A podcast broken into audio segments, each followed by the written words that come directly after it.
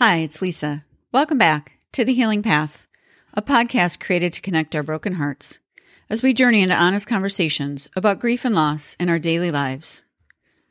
Following the deaths of two of my children, I struggled for many years to fill the holes in my heart. I felt like I tried everything prayer, meditation, therapy, coaching, reading, journaling, waiting, begging, you name it. Plus, I tried a few less productive approaches. And after two decades of continuing to grieve, it occurred to me that maybe I'd set the wrong goal. Instead of trying to feel better by filling those painful voids, I've learned that building a life around them is a much more attainable target. A major part of this approach is talking openly about what my grief is like and helping others to do the same so we don't have to keep it all to ourselves. With this newfound permission to let all the parts of us be here, we may just feel more human and less like robots on autopilot.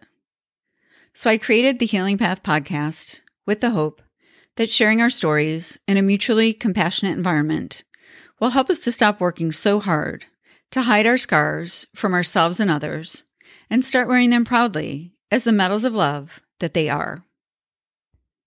So, thank you for joining this episode of the Healing Path podcast. Today, I'm chatting about a post that I shared over the weekend, uh, November 20th, 22. And we're talking about the word selfish. So, the name of the post is called Lose This Word from Your Vocabulary Today! Exclamation point. The word I'm talking about is selfish. If I had a dollar for every time I heard someone, especially a woman, say to me, I don't want to be selfish, I would be free of financial consideration for the rest of my life. Here are some common conversations that arise in coaching. So, if you know you need more sleep, this is me talking, let's get you going to bed earlier. Or, if that situation requires you to drink alcohol while you're there, does it really make sense to go?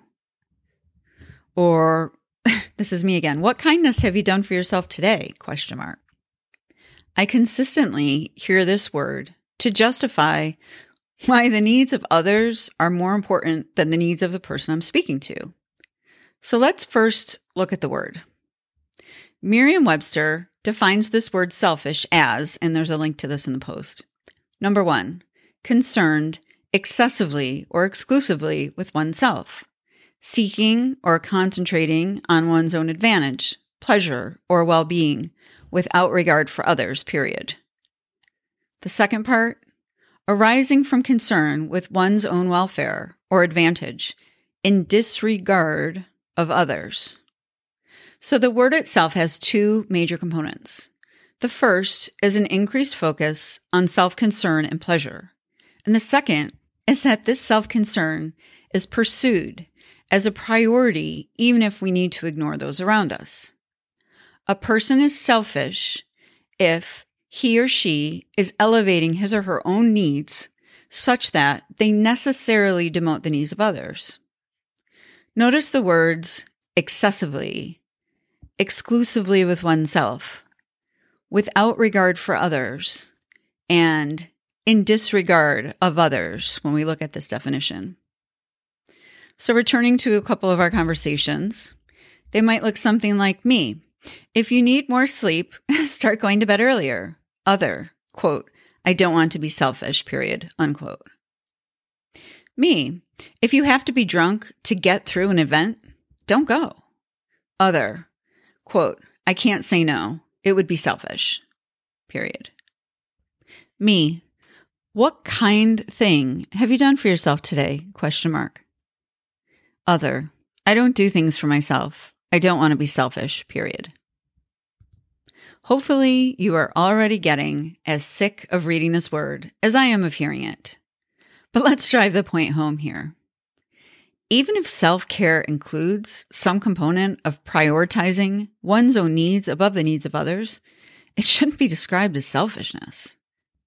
Self preservation, maybe, but the idea that we should be last on our own lists is antiquated and it's a guaranteed recipe for failure, not to mention depression and anxiety. There are endless ways to illustrate this point, but to keep it simple, just think of the last time you flew on an airplane. The instructions in case of emergency are always and only every time to secure our own masks before helping someone else. So, my first note on this word is that I don't believe selfishness and self preservation are the same. If I put my oxygen mask on first, it is with the intention of making sure that I can respond not only to my own needs, but to the needs of others. I can't do much if I'm dead. Alternatively, though, I often hear this even when it's not our oxygen that's at stake. If I'm working with someone to improve sleep hygiene, to get better rest and more rest, and their core belief is that sleep is a luxury not afforded to them, it's hard to move the dial in the right direction. So we have to challenge this word selfish by testing our beliefs against the definition. Taking the sleep example, when someone indicates they can't rest more because it is selfish, we start breaking down that myth by asking questions.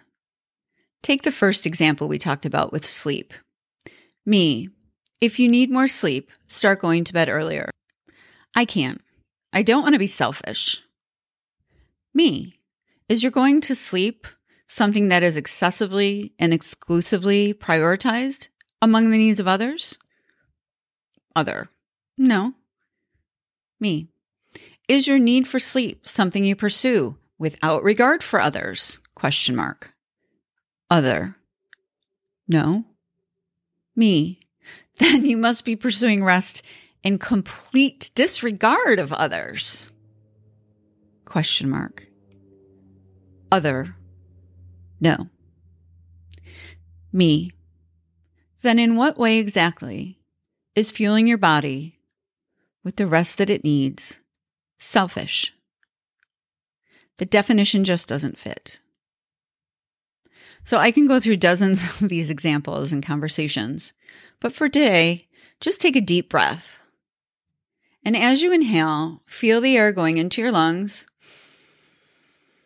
and be reminded that breathing is required for life. And as you exhale,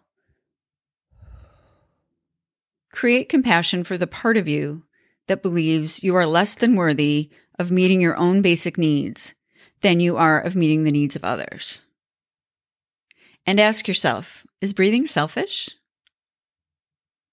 And then check it against the definition if there's any myths, if there are any myths that need to be debunked. Eventually, and after as many questions are asked as needed, the client I'm coaching has to admit to the fact that there's nothing selfish about breathing. And there's nothing selfish about aspiring to live as the best versions of ourselves that we can. It serves the world much more effectively for us to be present in our lives than it does for us to play small so we can make others big.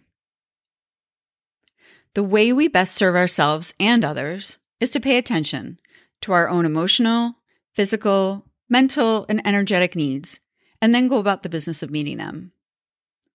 In doing so, we evolve to show up in all the places that matter to us, and even in some places that don't. And there's nothing selfish about that. In the next post, we'll discuss how this new non selfish status can be applied in our experience of grieving. Until then, please share your thoughts in the comments section below. I'd love to hear more from you around this word selfish and see if there are any other words that we can dump. Let's stop the justification of ignoring ourselves and putting ourselves last. The word and the action, they're both expired. So, thank you for joining this episode of the Healing Path podcast. And I'm actually surprised that I haven't tackled this uh, content earlier, but it's a big one. I hope it lands, especially this week when we're in, you know, Thanksgiving mode and we're hopefully thinking about gratitude all the time. But just in case it's a once a year thing for you, it's this week. so, um, we need to really, I think, focus on the gratitude that we have for our ability to care for ourselves. And the way that we really honor that is to do it. So, yeah, we want to avoid words like selfish and just going into our, you know, most basic needs. Again, once we crack the code of this idea that somehow others are more worthy, and I'm even talking about like our kids, you know, putting their needs first, putting their needs first. And this is something that, you know, when they're born, they're newborns, they're toddlers, they're dependent, they need that. I mean, that's part of the deal, right? Where parents, the kid comes first or whatever they may need. If one person has to go without a meal, it's not going to be the kid. You know, we're looking out for them when they can't look out for themselves. But when we're adults and we're, you know, more mature and have a little bit more wisdom, the idea that I should hold my human instinct to have to use the bathroom um, for a car ride, let's say, or um, through a meal because I don't want to disrupt the conversation or through, you know, a business meeting or something like that. It's, it's for me because I have a son that still needs a lot of support. The idea that my needs can be met before his is actually still um, a myth. It's really still his uh, physical needs are really still of higher importance in a sense because he can't support himself. He can't feed himself. He can't sustain life on his own. So it's taken me even longer to figure out that I shouldn't be trying to not hold back just on the physical nature of what my needs are, but all of my needs. And so it's sort of an, um, been a little bit of an inverse relationship between trying to figure out how to back off on some of the things that Zach actually does not need anymore and really identifying what, you know, how to best take care of myself, how to be, how to be the best version of myself. Um, even though in my particular situation, I do have someone depending on me for their life and their activities of daily living. And many of us um, have that, right? We have parents, we have siblings, we have partners that need extra help. In my case, you know, it's my son who's 23. But in any event, it's just good to know that we really have to get back to this idea of it's not a luxury to take care of ourselves, it's a requirement. And once we get that, and once we start moving in the direction of doing things in support of our own needs and meeting them instead of um, moving away from them, whether it's through a drink or through food or, you know, whatever it might be, then we can really start to see who we are when we have our needs met, which is when we shine the most, when we get to be the most of who we are, and when the world and those around us most benefit from that authenticity and that organic growth. So that's what we want to shoot for. In our next post, we're going to take a look at, you know, what this concept of self care versus being selfish um, can mean in our recovery and, and processing our grief and after loss um, experiences. So, what we want to do is find out if we can pull this lever of taking care of ourselves in general. Um, how can that be used to further along the integration of our grief and our daily lives? If we figure that out, we'll be in good shape. So, in the meantime, let's stay present, let's stay grateful, and let's stay healing. And as always, I thank you so much for listening.